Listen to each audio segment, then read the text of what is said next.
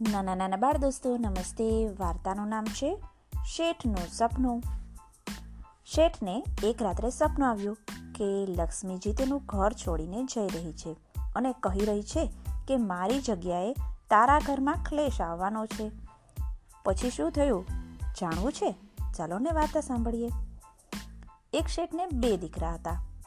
એક દીકરાના લગ્ન થઈ ગયા હતા. આખો પરિવાર હસી ખુશી રહેતો હતો. વ્યાપાર પણ સારો જ ચાલતો હતો. બીજા દીકરાના લગ્ન પણ બહુ જ જલ્દી થઈ ગયા.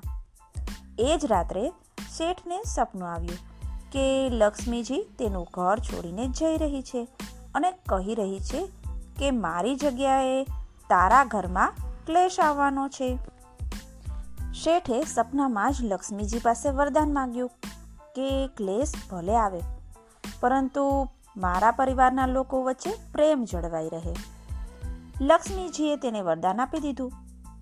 થોડા દિવસ બાદ શેઠની નાની વહુ ખીચડી બનાવી રહી હતી. ખીચડીમાં મીઠું નાખી દીધું અને તે પોતાનું કામ કરવા લાગી. એ જ સમયે મોટા દીકરાની વહુ આવી અને તેણે ચાખ્યા વગર જ ખીચડીમાં મીઠું નાખ્યું અને પોતાના કામમાં લાગી ગઈ. એ દિવસે સૌથી પહેલાં શેઠે ખાધું. મીઠું વધારે હોવા છતાં તે કંઈ બોલ્યા નહીં. શેઠને સમજાઈ ગયું હતું કે ઘરમાં ક્લેશ આવી ગયો છે.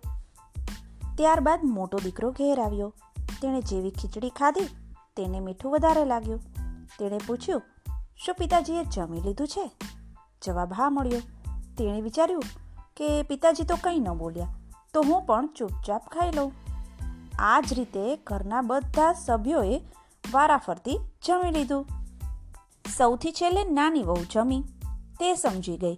ખીચડીમાં મીઠું વધારે હોવા છતાં કોઈએ મને કંઈ જ ન કહ્યું. સાંજે જ્યારે બધા ઘરમાં જ હતા, ત્યારે નાની વહુએ બધાની માફી માંગી.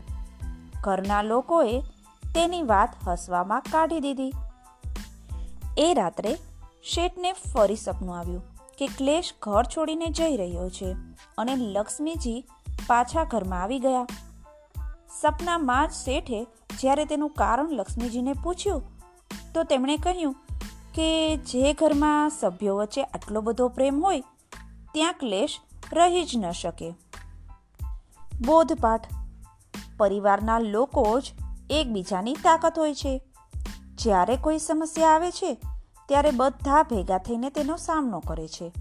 જો પરિવારના લોકોમાં નાની નાની વાતે વિવાદ થવા લાગે ને, તો આખો પરિવાર વેર વિખેર થઈ જાય. માટે નાની નાની વાતોમાં એકબીજા સાથે વિવાદ ટાળવો જોઈએ. ક્લેશ તેની જાતે જ ઘરમાંથી ભાગી જશે. નાના નાના બાળ દોસ્તો, આ વાર્તા ખૂબ સુંદર બોધપાઠ આપે છે. ચાલો ફરી મળીએ.